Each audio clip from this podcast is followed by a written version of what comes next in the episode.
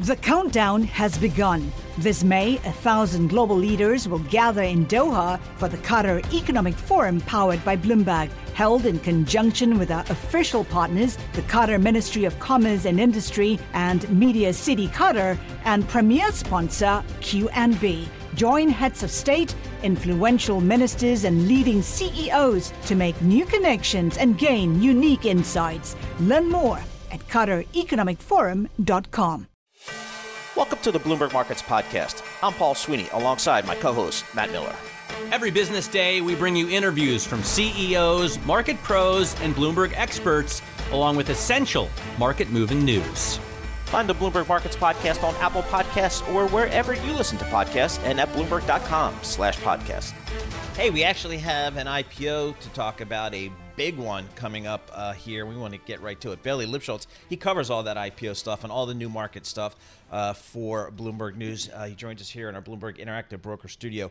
All right, so Bailey, ARM, it's part of the it's uh, SoftBank. They need to convince the market that as a chip designer, they are a great play on AI. How do they do that? the big sales pitch is being in AI, being in machine learning, being in, and we looked at the filings. Um, the company actually only mentioned AI about 50 times, but the big focus will be when they're talking to investors is how they can get and become really a staple of those chips that are going to increasingly be used to bring AI to things like your cell phone and be able to incorporate their technology into uh, data centers, which obviously are very, very lucrative for the technology in the semiconductor space. Now, so, the, the, challenge there for me, Matt, sorry to interrupt, Matt, but is yeah. because the challenge is if I'm sitting on the other side of the table or I'm at the rubber chicken lunch in New York, I'm, my thing is, but you guys aren't. So I have to believe that you're, you aren't now really an AI play, but I have to believe that you're going to get there, right? Yeah, and they, according to their data, are in something like 99% of smartphones. So their whole pitch is that smartphone market is drying. We've seen that play out with earnings from Qualcomm, earnings from Apple. Well, now they're trying to skate to where the puck's going to be okay. data centers, AI, and being able to use their technology and have uh, customers use their blueprints, which they sell, collect uh, royalties, some nice royalties off of uh, other companies using that. And that's kind of where they're trying to position themselves really not saying Nvidia is one of their many customers, but they name dropped Nvidia a few times as people who they're operating um, and working with and letting them use some of their AI technologies.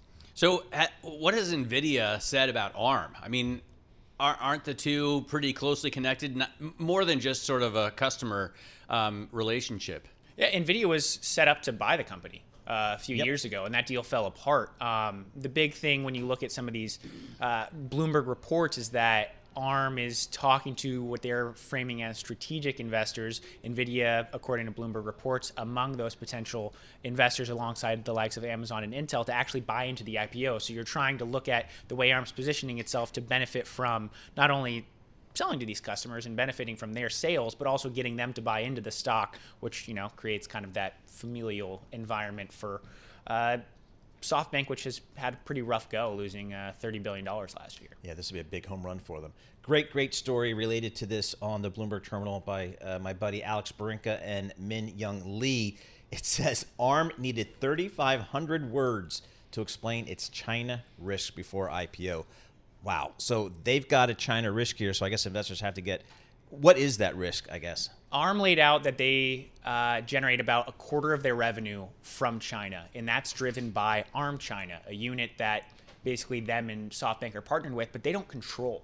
So there's uncertainty around mm. slowing demand in China, which we've been seeing play out. We've seen in the filing that the company's royalties coming from China actually slowed in the last fiscal year. They warned that that could continue to slow, and that's all on top of geopolitical risk with the U.S., UK, anything going on uh, as it relates to China um, and Western countries. And you look at some of the reactions we've seen from Bloomberg Intelligence, really laying out that China risks paired with slumping smartphone um, and consumer electronic sales, those are the key concerns for investors going through this filing that hit yesterday evening. By the way, in terms of the proceeds, this is a 60 to 70 billion dollar valuation, right? As far as we've reported. As, as far as we've reported, um, which means what they walk away with SoftBank last we've reported SoftBank would walk away with the eight to ten billion dollars because they bought back the remaining 25 percent from their own Vision Fund. So they're selling shares into the open market. Eight to ten, we've been reporting that maybe it's going to be a bit lower because now they own the entirety of the company. So SoftBank actually brings in all of the sales. None of that money is going to Exa- exactly. That's the point. So none of these proceeds go get reinvested into I didn't Arm's business. that. Yep, That's And an they- important point. and it and it goes back to uh, SoftBank being able to take that cash and redeploy it to some of the other startups that they've tried to back and are looking to back and try to All right. create returns. He- he- Here's another thing I want what our reporting is showing because last quarter they the company had little to no revenue growth. Dropped uh, about one percent year. over year. Okay, year. so Or given year- that 2.5%. background, is there any view coming from the street on valuation yet? we saw and yours truly reported on this uh, we saw a bernstein note laying out expectations around 40 billion. That was last month. When we crunched the numbers looking at some comps they've we've been hear, ta- hearing uh, investors in wall street talking up Synopsys and Cadence as better comps. When you look at a price of sales trailing on a 12 month average valuation comes closer to 32 to 43 billion so And the company's looking for what? 60 to 70 as far as we've and they bought back That's that a bid ass spread there, my friend. well, they also bought back with that repurchase from SoftBank. They paid about 16 billion for that 25% stake, so 64 billion dollars baked in. But the one thing that was interesting in the filing is SoftBank warns, and this is verbatim: investors are cautioned that the purchase price paid may not be indicative of and is not intended to reflect expectations regarding the completed deal. So they basically are warning that they paid 60 a valuation of 64 billion forget that. That's part of a different deal. Don't worry about ascribing that It's valuation. funny because that's the first place I would go to. exactly, and that's what we're talking to investors and, and people who This watch is not going to be an easy deal, is it? It's going to be a fascinating deal. I Yeah. mean, we've talked about at length about the dearth of IPOs, and the one view that I've been getting from a number of my sources is that ARM is the type of company, and they've stuck to their plans to go public this year. That could really go public in most any market. Okay. It was public once before, back in 2016. SoftBank took it private. It's more of a almost PE style play as opposed to your traditional uh, money burning VC backed company. And it's the only game in town if you want access to a new issue. If it does well, I guess there'll be a cascade of IPOs that follow.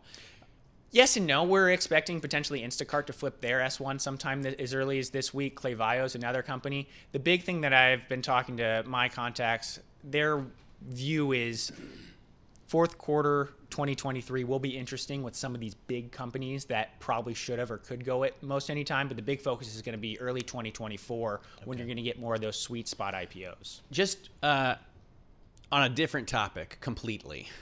We were talking and have been talking for a long time with Ira Jersey about soccer, and I know Messi's come here, so it's pretty exciting um, for a sport that otherwise is just deadly boring to watch.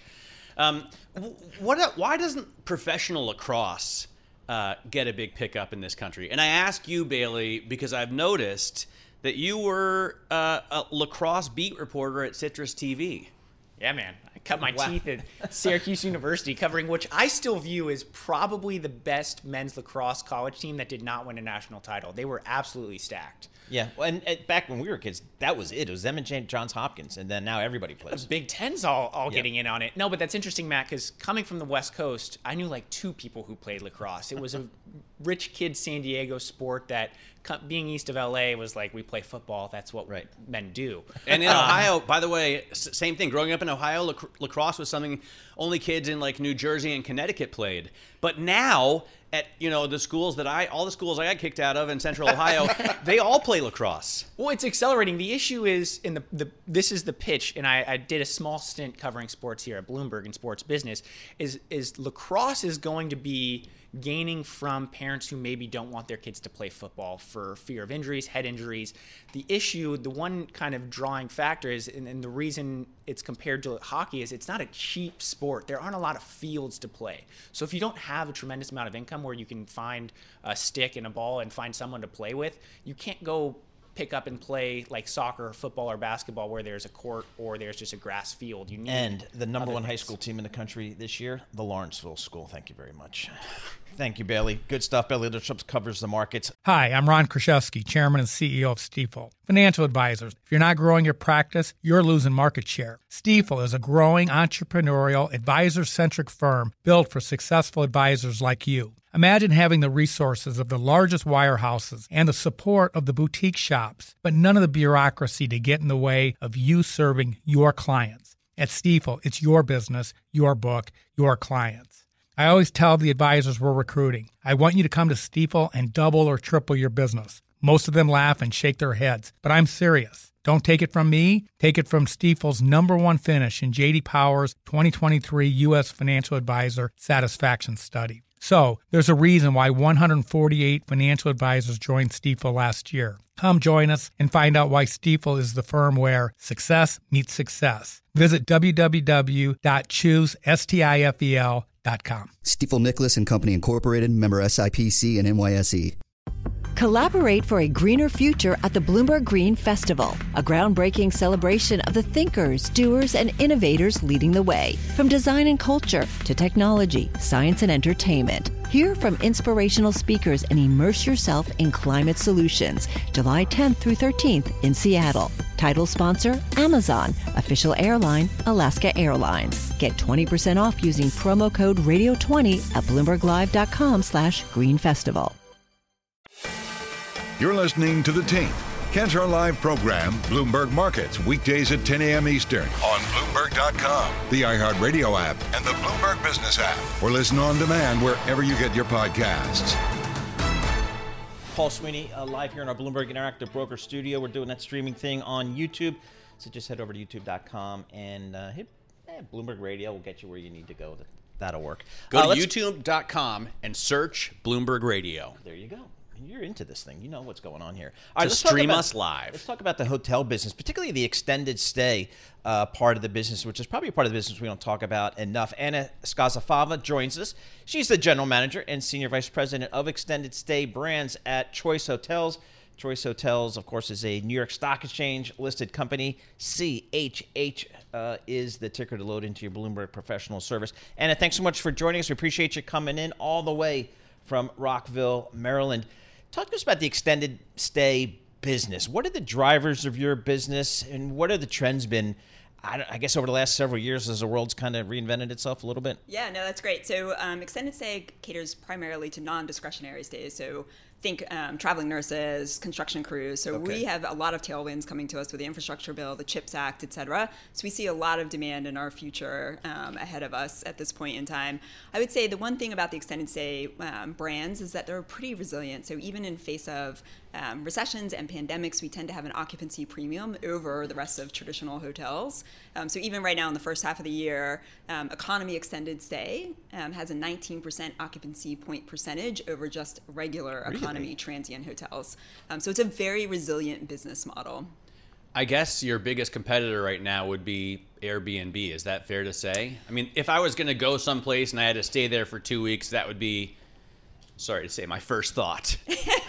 Yeah, I think Airbnb though, when we look at that, their price points are a little bit different, and those guests don't tend to look for kind of the standard guest experience that we provide across um, that. So the way we think about extended stay is that it's apartment-like amenities with a hotel of a flexibility. So you still get the services, the cleaning, um, et cetera, that you would expect from a hotel, but you have a full-size kitchen in your room. You have some of those larger spaces and suites um, versus a, a small traditional hotel room.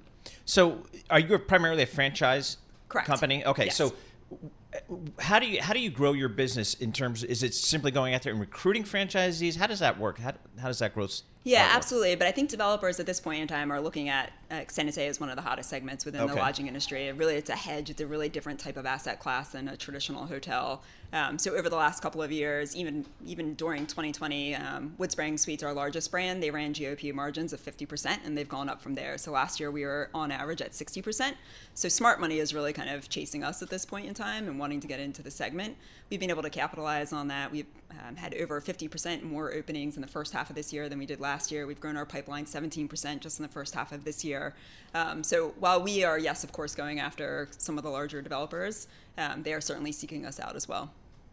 So does the uh, does the change in work from home or the evolution of the way we work have a big effect on your business? Yeah, we've seen a lot of stays now where, I mean, I hate the word leisure, but where you get the business traveler, right? And they're staying for five days and then they tack on. Wait, is that a three or four word that people use? I mean, we do in the industry, yes. Leisure? Leisure. Business, Business leisure. leisure.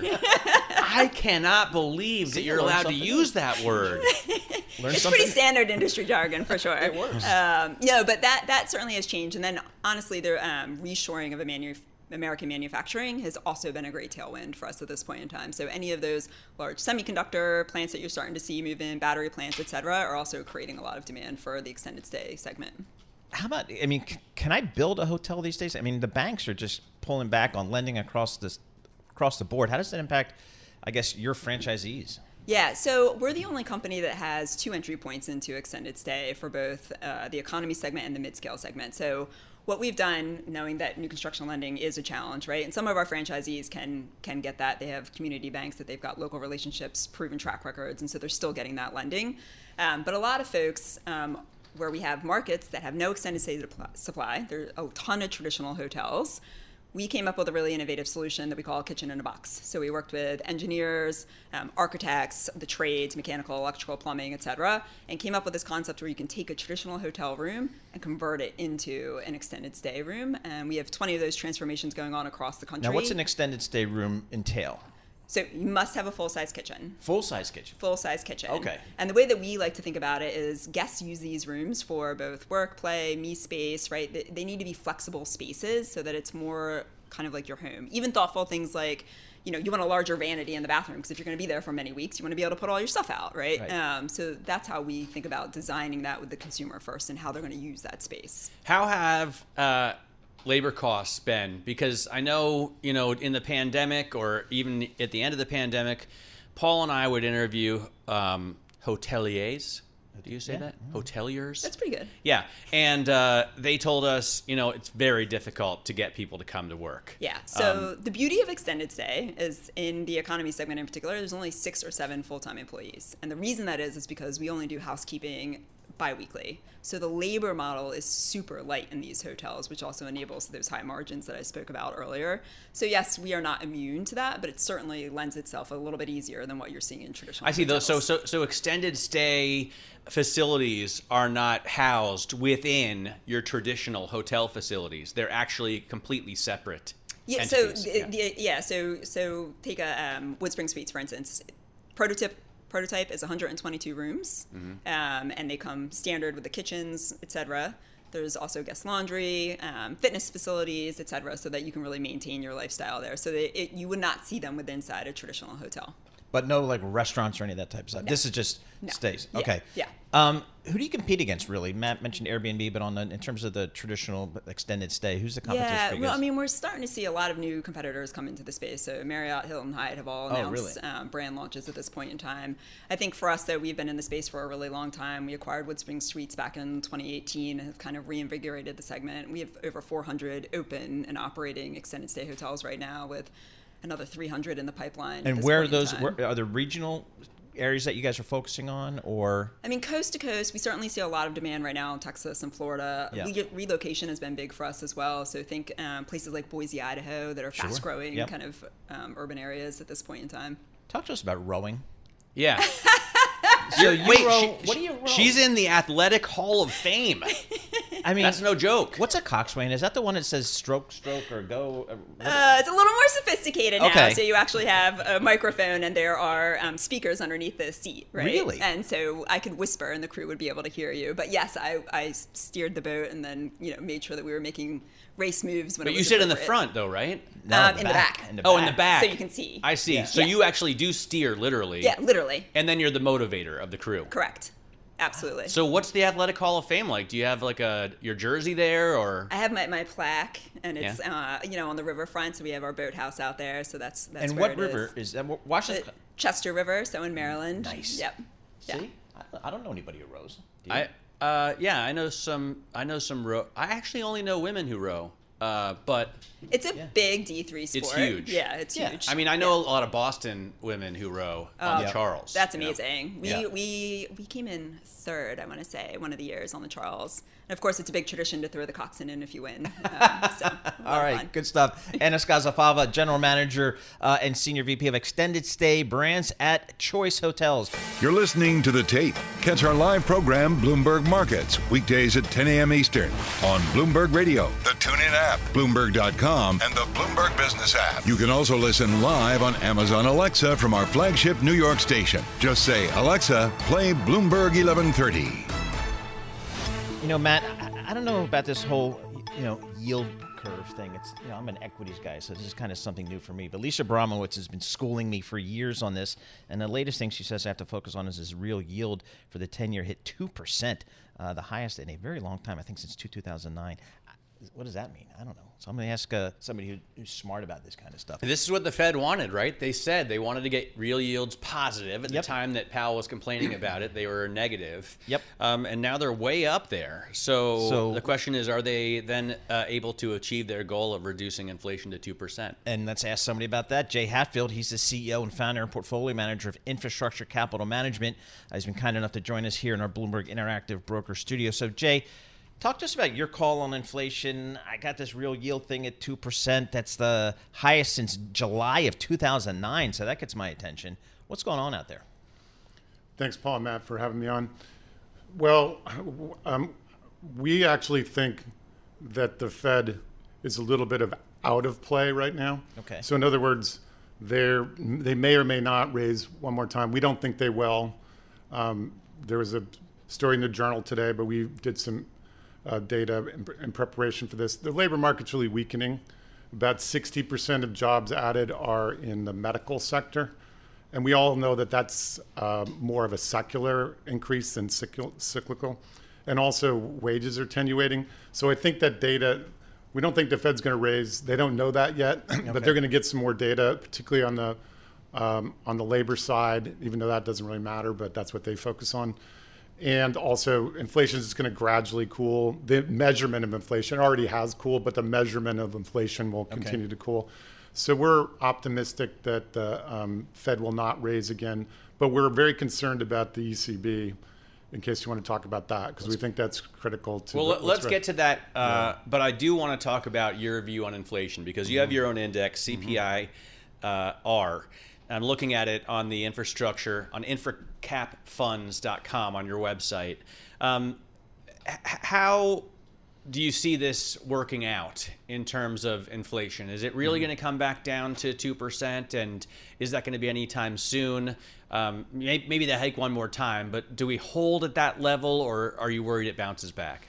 Well, the, the two things to focus on in terms of potential bounce back are energy prices and housing prices. So, energy, we do a lot of work on that. We think that we're kind of stuck in this 75, 95 range. And also in the fall, it should weaken up. So, we're not worried about energy. And also, it's important in the US, we have natural gas that trades at the equivalent of about $18 a barrel.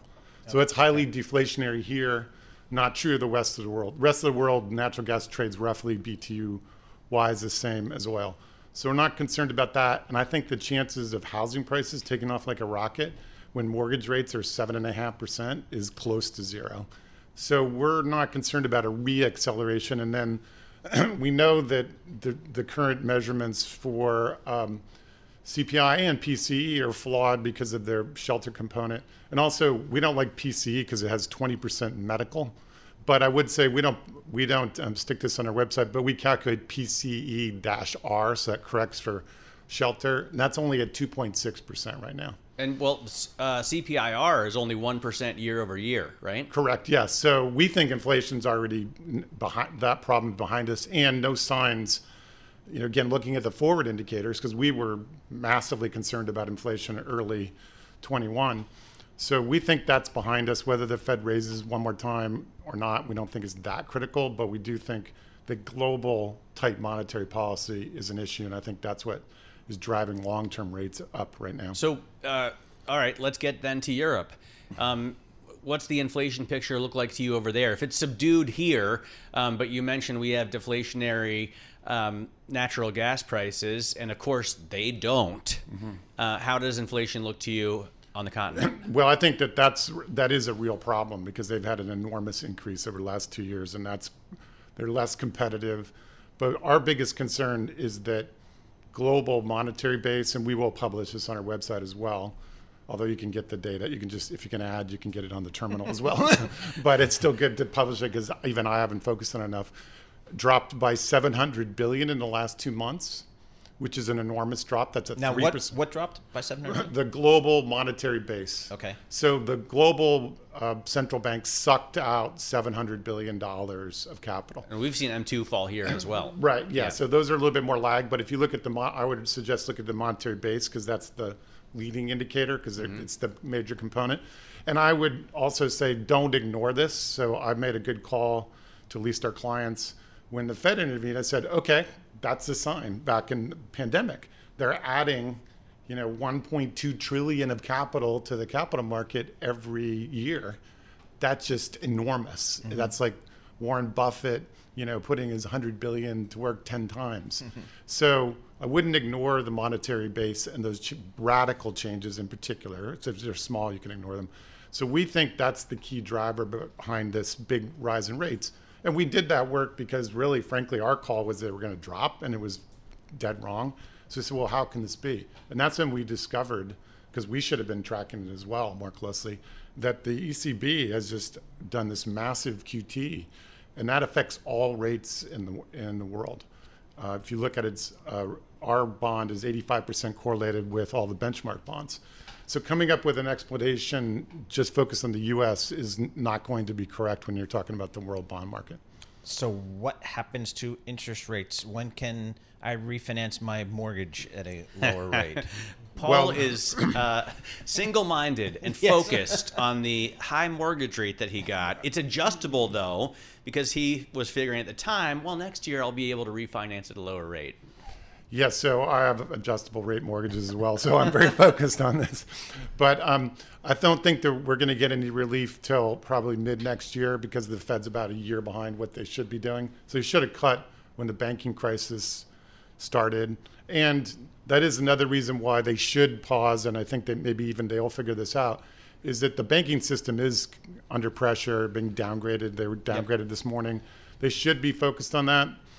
Uh, so I think we'll get relief next year. But the thing to watch, and the reason that we're sticking with our bullish call on interest rates, is that we do think that the U- the um, European economy is going to crack. Uh, they have mostly floating rate mortgages, uh, way more than they do in the United States. Uh, they have this natural gas problem. Uh, Germany is levered to China, and their ECB is a single mandate uh, central bank. So they're going to continue to tighten really probably till their economies crack. So I think that's when rates will come down, long rates will come down when it becomes more obvious that Europe is headed into a recession, which is our call that they're almost certainly going to probably even a substantial Despite all the. Americans over there traveling? yeah, that at the margin that does help. That okay. Yeah, the U.S. definitely does prop up the rest of the world, but still, when you think about all those factors are negative, then what is the bull case for Europe? So, how about China? Just because we've been talking a lot over the last several weeks, reporting on the, with the weaker than expected economic data out of China. What's how do you, you kind of view all that? Well, there, when with regard to oil, which is what we mostly focus on China about, is that the thing to keep in mind is that, of course, um, reporters have to write stories. So why is oil down? we talked to them about this. Oh, it's because of China. Well, that's usually not the case. They have very slow growth in oil demand that's very sticky. So we don't think that that demand's going to drop. But we we also think that that could be positive for long-term rates because the EC, I'm sorry, the, the Chinese central bank is definitely going to cut rates. There's a disappointment when they cut last time, but they're going to continue to cut rates. They've really hammered their economy through regulation. It's a good example why maybe capitalism is superior to communism. And so when you do that, it hurts economic growth. And so they're going to offset it with monetary policy, and that should also be bullish for long-term rates. And I'm just reading your notes here, real quick, 30 seconds. Fourth quarter for the stock market, S and P, range of 4,500 to 5,000. Correct. Although I would say that that's dependent on rates at least stop rising. You know, as fast as they have been over the last um, month or so. Okay, and anything added, uh, Jackson Hole? We think it's going to be a non-event because the Fed's already signaled what they want to do. They have the dot plot, and we know there's a dovish camp, so that we won't get a repeat of last year where Powell comes out and, and kind of talks the market down. Right. Interesting. All right, Ah, Jay. so you don't think there'll be a hawkish bent? Little bit, but not anything significant like it was last Nothing to write home about. All right, but let's send the team out there anyway. Yeah, Yeah, why two, not? two teams. Yeah, sure. Yeah. Jay Hatfield, CEO, founder, and portfolio manager, does it all. Uh, infrastructure capital management, one of the smarter discussions Matt and I uh, have as we uh, try to think about these markets and navigate through. And I like markets. his website, Infracap, Infracap.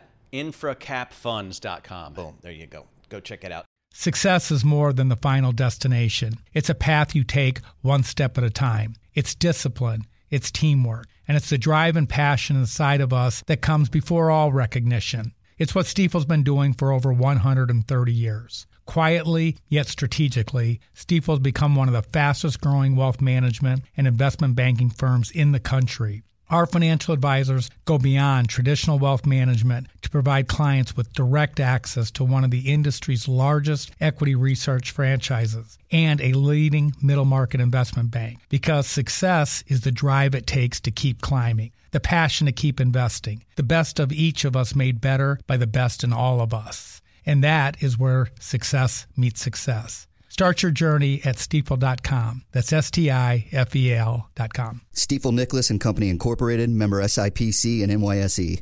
The countdown has begun. This May, a thousand global leaders will gather in Doha for the Qatar Economic Forum powered by Bloomberg, held in conjunction with our official partners, the Qatar Ministry of Commerce and Industry and Media City Qatar, and premier sponsor QNB. Join heads of state, influential ministers, and leading CEOs to make new connections and gain unique insights. Learn more at QatarEconomicForum.com. You're listening to The Team. Catch our live program, Bloomberg Markets, weekdays at 10 a.m. Eastern on Bloomberg.com, the iHeartRadio app, and the Bloomberg Business app, or listen on demand wherever you get your podcasts. All right, let's get this banking thing. We got S&P coming in, better late than never, I guess, kind of saying, hey, there's challenges for the uh, regional banking sector, and they take down some names here. Uh, let's break it down with our experts. Uh, That would be Herman Chan, and that would be Arnold Kakuda. Herman joins us live here in our Bloomberg Interactive Broker Studio. Arnold Kakuda making use of the Zoom uh, functionality out there. He joins us as well. Arnold, let's start with you on the credit side. Where do you see kind of the pressure um, that we're seeing across the regional bank space uh, in the credit side? Yes, um, I, I think some of these actions by Moody's and S&P, I think, just gives us a reminder that this, um, you know, now I guess I wouldn't call it a crisis anymore, but you know, these issues still exist where there is pressure on, on these banks and, and, and their balance sheets, right? Uh, funding costs are rising, deposits have fled. Yes, so I, I think a lot of these things that um, the rating agencies are coming out with now are, yeah, it, it is backward looking, but it is a reflection that you know all things aren't all fine and dandy in regional bank land. So if, if, if I wanted to go out, I'm a regional bank, a reasonable credit quality, can I go out there and raise capital in, in your credit markets? And if so, like, is Yeah, it gonna, am I going to really have to pay through the nose? Oh, I mean, you know, the the before March, uh, regional bank debt, it was, you know, we're, we're in a totally different world. It used to be they trade really tight, and you couldn't get enough of it, right? And it trade tight for the credit rating. Now we're in this opposite world of, you know, it trades uh, wider. I mean, things have, you know, gotten better obviously since the heydays of, of uh, March and May, but you know, compared to before, spreads are wider and um, a lot of these will be hit with new debt requirements. So we expect debt issuance to, to pick up for a lot of these. And we have seen um, a couple of regional banks tap the market. We have Charles Schwab today. Um, and then we had, what is it, Huntington and uh, PNC come, you know, in, in, the, in the past week or so. So it is available. Um, if the debt does come, uh, you know, with, with some, uh, a little bit meat on the bone, let's, let's put it, that then there will be demand. Herman, what do you think about the uh, you know the banks that were specifically downgraded by S&P? You've got KeyCorp, Comerica, Valley National, UMB, and Associated Banc-Corp. Right. So I would I would say that the the issues that that the rating agencies have highlighted. A couple of them, KeyCorp, Comerica, they're facing some weaker net interest margins than some others that in the in our our peer group.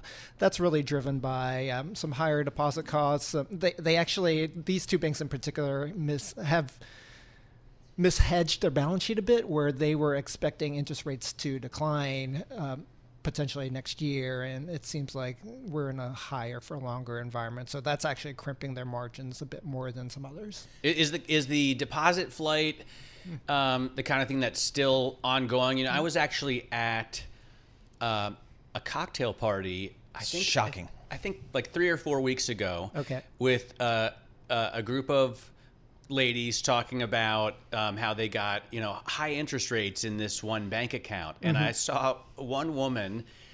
Uh, you know, just over the course of a conversation at like 6 p.m. on a Saturday, say, you know what?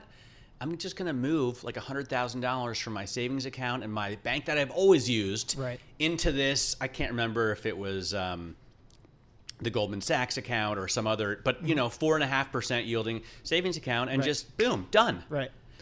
So what we've seen since the fallout in March and April is that the deposit actually the deposit balances have actually stabilized across the industry.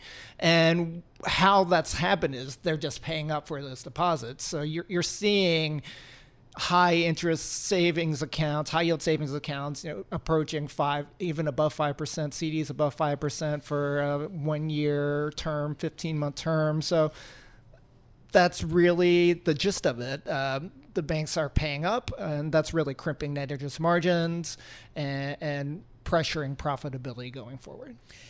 Uh, Arnold, are you seeing any investors come in, in in your market and saying, "Boy, I see some real value here in some of these bonds"? Well, I mean, I, I think um, you know definitely for you know i- i- in a market, uh, let's say until until from May to August, right? It was a classic uh, risk on. Uh, treasury yields higher, spreads tightening, and, and and in a world where everything seemed to be pricing to perfection. One of the things that are st- were still cheap is is kind of the, the regional banks, right? And given what they went through, so um, so yeah, I, think there is a lot of demand uh, for regionals, but I think at the right price, right? And and if you look at credit spreads now, where they are, you know, tighter. If, if you would have woken up today versus you know not knowing what happened from from you know all of this year, you wouldn't even know that there was a banking crisis this year, right? Given given how things have recovered, so. Um, you know, I, th- I think at the right price, um, th- there'll be demand, but um, you know, things have, you know, we've had a bit of a, a kind of you know everything sell off in August, right? That that's coincided with these um, rating downgrades, rate negative outlook cuts. But um, I, I think things had been pricing a little bit for perfection. But I, I think if if these new issues come to market uh, with a bit of a little bit of meat on the bone, then, then I think you you'll see investors step up and, and go for it. The stocks haven't really recovered, Herman. If you look at, if I look at KRE, for example, Yep. um, which is the uh, the regional S and P uh, SPDR S and P regional banking ETF, it's still at the same levels that it hit after um, you know the, the the big problems that we had, the the drop that we saw in March. Right.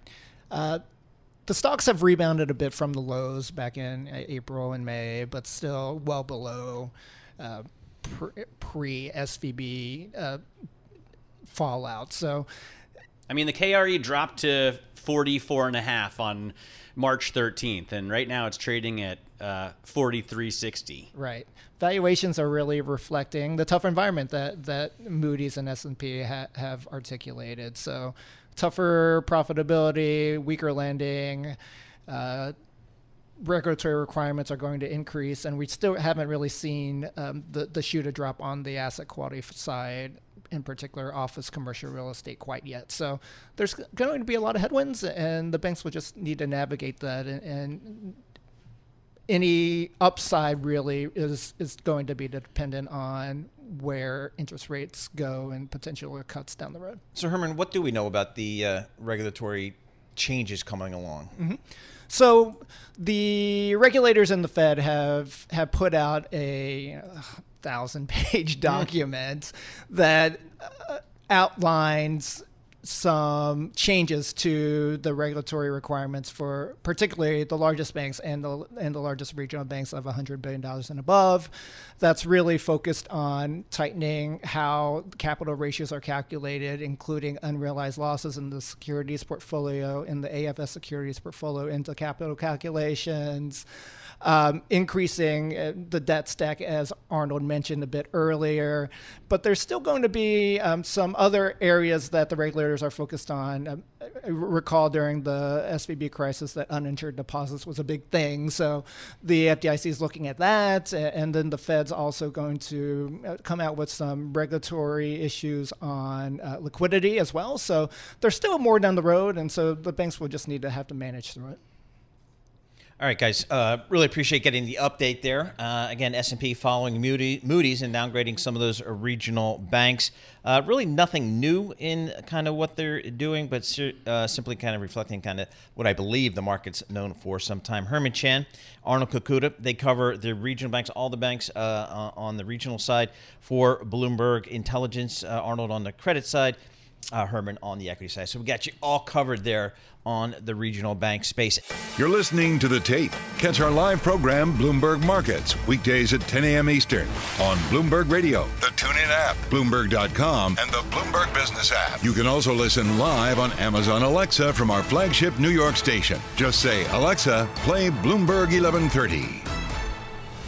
Let's talk Microsoft. It would like to buy Activision. In fact, so much so that it's got a $69 billion transaction on the table. Uh, needs regulatory approval, and the UK was really a sticking point, but maybe they're rethinking their strategy here. Maybe this deal gets done.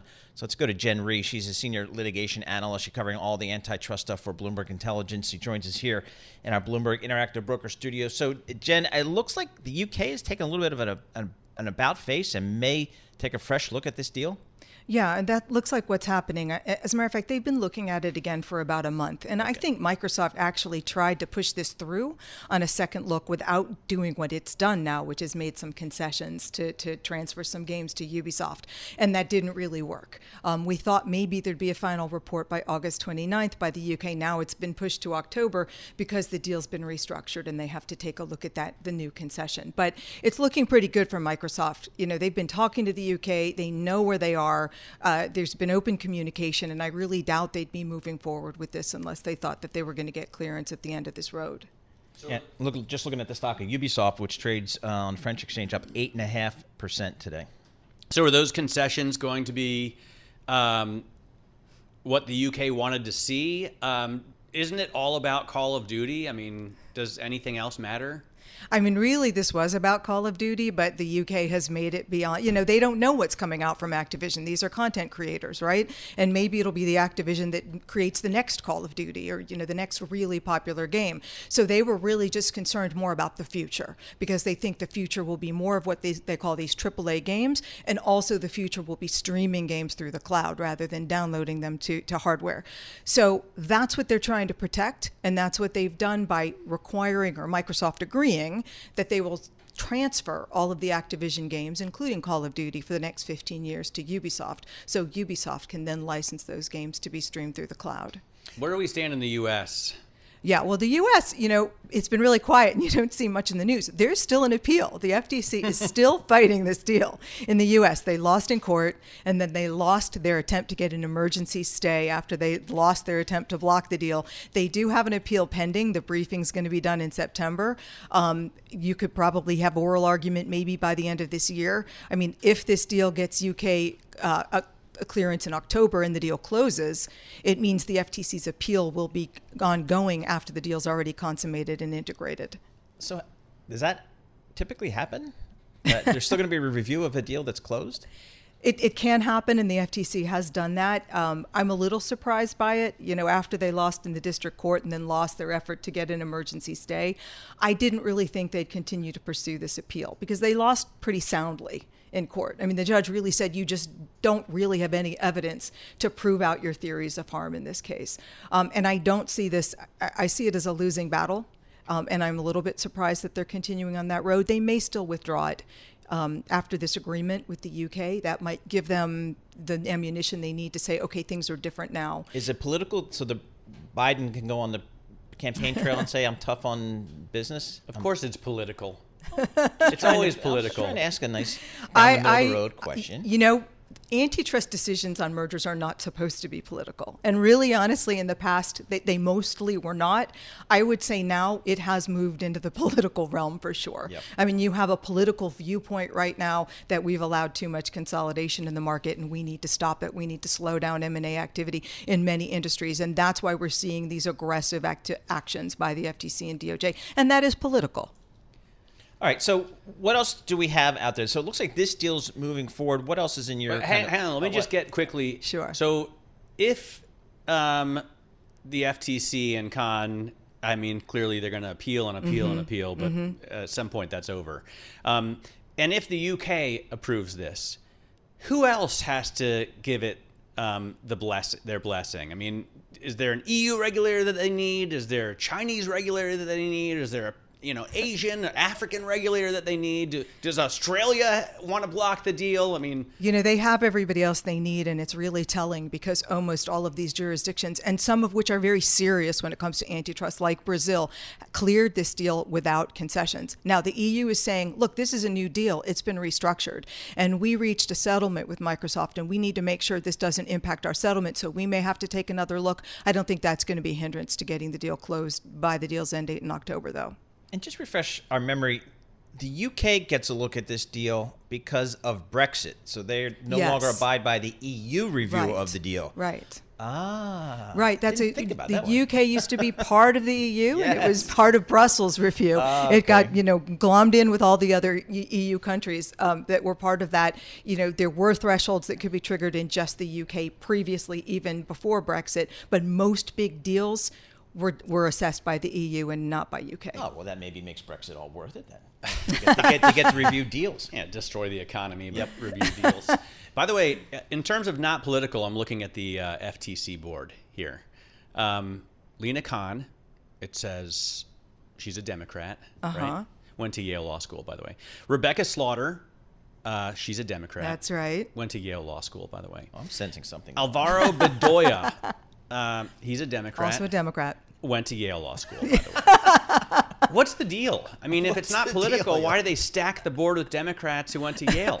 Well, any administration, right, Yeah. can can appoint commissioners, right? And there are five commissioners, and no more than three can be from one political party. So generally, when we have a Oh, Democrat the in the two, White the House, other two spaces are vacant. the I other two are out. vacant, Yeah. right? now there's some there's some talk of nominees and appointees coming, right? Uh, but there's really no pressure on Biden to do that and move forward with that. I think he probably will, but at the end of the day, it doesn't really matter because it requires a majority vote. So when you have three Democrats and two Republicans, which you'll eventually have once those two spots are filled, you're still likely going to have the majority vote be along the Democratic lines, and these three have pretty much aligned on almost everything so far. And in my world of media and telecommunications, it's the Federal Communications Right. Commission, and it's the exact same Same gig. You know, whoever's in power gets the, uh, the get, Mhm. get, gets the role there.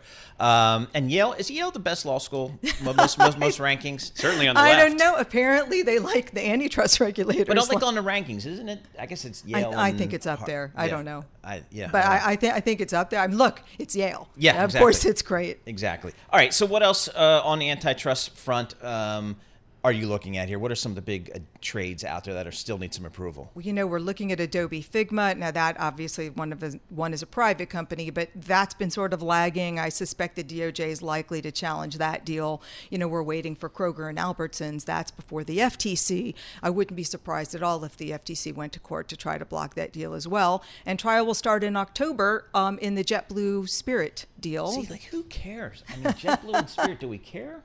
I guess Um, if you're in the markets that are don't get a lot of service, Mhm. and you care about, I want both JetBlue and Spirit to serve my right. market. I mean, they have two very different models, right? JetBlue is considered a low cost carrier, whereas Spirit's ultra low cost, which really means Ultra everything's a la carte, right? You can you can get the absolute cheapest fare without any other perks, no food, no luggage, nothing else, and you can't pick your seat. There there is a, a set of consumers that prefers to have that option, Yep. right, for when they travel. And what will happen is that this deal, at least the allegation is, will take that option out of many markets or reduce the option from two, which were Frontier and Spirit, down to just one, which would be Frontier when JetBlue takes over.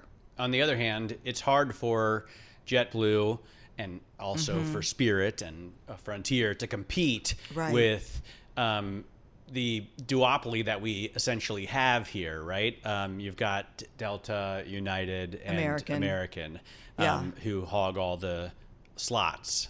You know, and That's, that's, what JetBlue says. Right, and that's their argument, and Yeah. that's been an argument in airline mergers with the, some of the low cost carriers and the ultra low cost carriers in the past. I, I will say that in in 20 years that I've been watching this, the argument that we need to merge in order to better compete with the top guys never seems to work. It just doesn't really work because if you take that merger on its own and it's anti competitive and might have a price increasing effect or an output reducing effect, it doesn't really matter that much. It can't be outweighed by that argument. I'm looking at the Spirit map. I mean, they fly pretty much everywhere. I mean, including the Caribbean and uh, Right. Central America and stuff like that. So that's a, it's a much bigger, more denser map than I thought. So, uh, been But interesting to only know- in this, essentially, you know, only in sort of North America. yeah, yeah, Right. North and Central America. Yeah, so not uh, any international stuff other than And Central JetBlue is now branched out. So now they go to London, they go to Yep. uh, Amsterdam, and they go to Paris, I All right. believe. Yeah. Yeah, but that stuff. was hindered a little bit Yep. because the Department of Justice challenged their Northeast alliance with American, Yep. right, which kind of hindered some of that. All right, Jen, thanks so much. We appreciate it. Thank Jen you. Reese, Senior Litigation Analyst, Bloomberg Intelligence. You're listening to The Tape. Catch our live program, Bloomberg Markets, weekdays at 10 a.m. Eastern on Bloomberg Radio, the TuneIn app, Bloomberg.com, and the Bloomberg Business app. You can also listen live on Amazon Alexa from our flagship New York station. Just say, Alexa, play Bloomberg 1130. One of the areas of the market that we've been talking a lot about over the last several years, increasingly so, is the private credit market. We all know about the private equity business, but the private credit business has been a uh, been getting a lot of capital flows and has been very active. I'm going to get a little bit more details on that market. Jacquie Ward joins us. She's a director of private investments for UMB Bank Family Wealth. Uh, she joins us uh, via Zoom. Jacquie, talk to us about how you guys at UMB, uh, you know, address and deal and, and play in the private credit business. Absolutely. Thanks for having me. Um, here at UMB, there's a number of different ways we kind of play in the private credit business. In my world, uh, we have a couple of bank owned funds that invest in private credit. So we're regularly looking at opportunities in the private credit space, mezzanine debt, junior lien debt, uh, and working with companies that way. Uh, from UMB Bank standpoint, as a senior lender, we also often work with junior capital providers to fill out the rest of the capital stack. So we get to interact with private credit, whether it's from a senior position or actually doing investment in private credit ourselves. So, uh, my understanding is the private credit business really kind of took hold in terms of, of growing after the great financial crisis when a lot of the uh, banks, from a regulatory standpoint, had to pull back a little bit from certain types of loans in terms of what they could own on their balance sheet. Is that still the primary driver of, of what's driving the growth of this business? I think it's a little bit of both. I think 2008 put private credit on the map because the question in 2008 was when are big banks going to come back into lending? Um, and I think the answer was it might take some time. And so you saw the launch of private credit. Uh, but these days, I think private credit is growing a lot just around um, direct lending efforts. Also, as banks kind of tighten in general, you're seeing less senior stretch debt. You're seeing more debt fall into the private credit space. And you're also seeing unitranche financing become a huge spot in the market. Um, so with syndications down in general, a lot of companies are looking for a single provider that can provide a, a, senior junior credit type blend through one instrument versus working with two different providers. And that's driving a lot of growth as well. You know, Jamie Dimon, I think, it, it, probably talking his own book, but, you know, he kind of says, hey, this private credit market's not regulated. Do we really know what's going on out there? How do, how do you respond to that? You know, private credit, these are funds. They're regulated as funds and asset managers. They're not regulated by bank regulators. I think there's a few different ways to look at that. Um, one, they're not regulated by bank regulators because they have a different source of funds. So private credit funds are also are raising money directly to invest in private credit as opposed to using depositor money. Um, and because of that, they have they're able to take a little bit different outlook and potentially longer point of view. Um, I do think with any private investment, you know, the lack of regulation makes it really important to know who you're working with. Uh, you know, private credit funds that have long histories or attached to institutions like UMB that have long histories tend to do well because, of course, we're we're working with a broader market. I think it just goes back to diligence and knowing who you're working with and who you're investing your dollars with. What types of deals um, are you guys seeing these days? You know, in our group, we're seeing a lot of deals in the manufacturing distribution space, um, especially in distribution where you might be dealing with an asset light company that still has a lot of working capital needs, a lot of growth. Um, we're also seeing a lot of bolt on deals. So in our portfolio, the vast majority of our companies are platform companies. So we're actively looking for new opportunities and looking for M&A opportunities.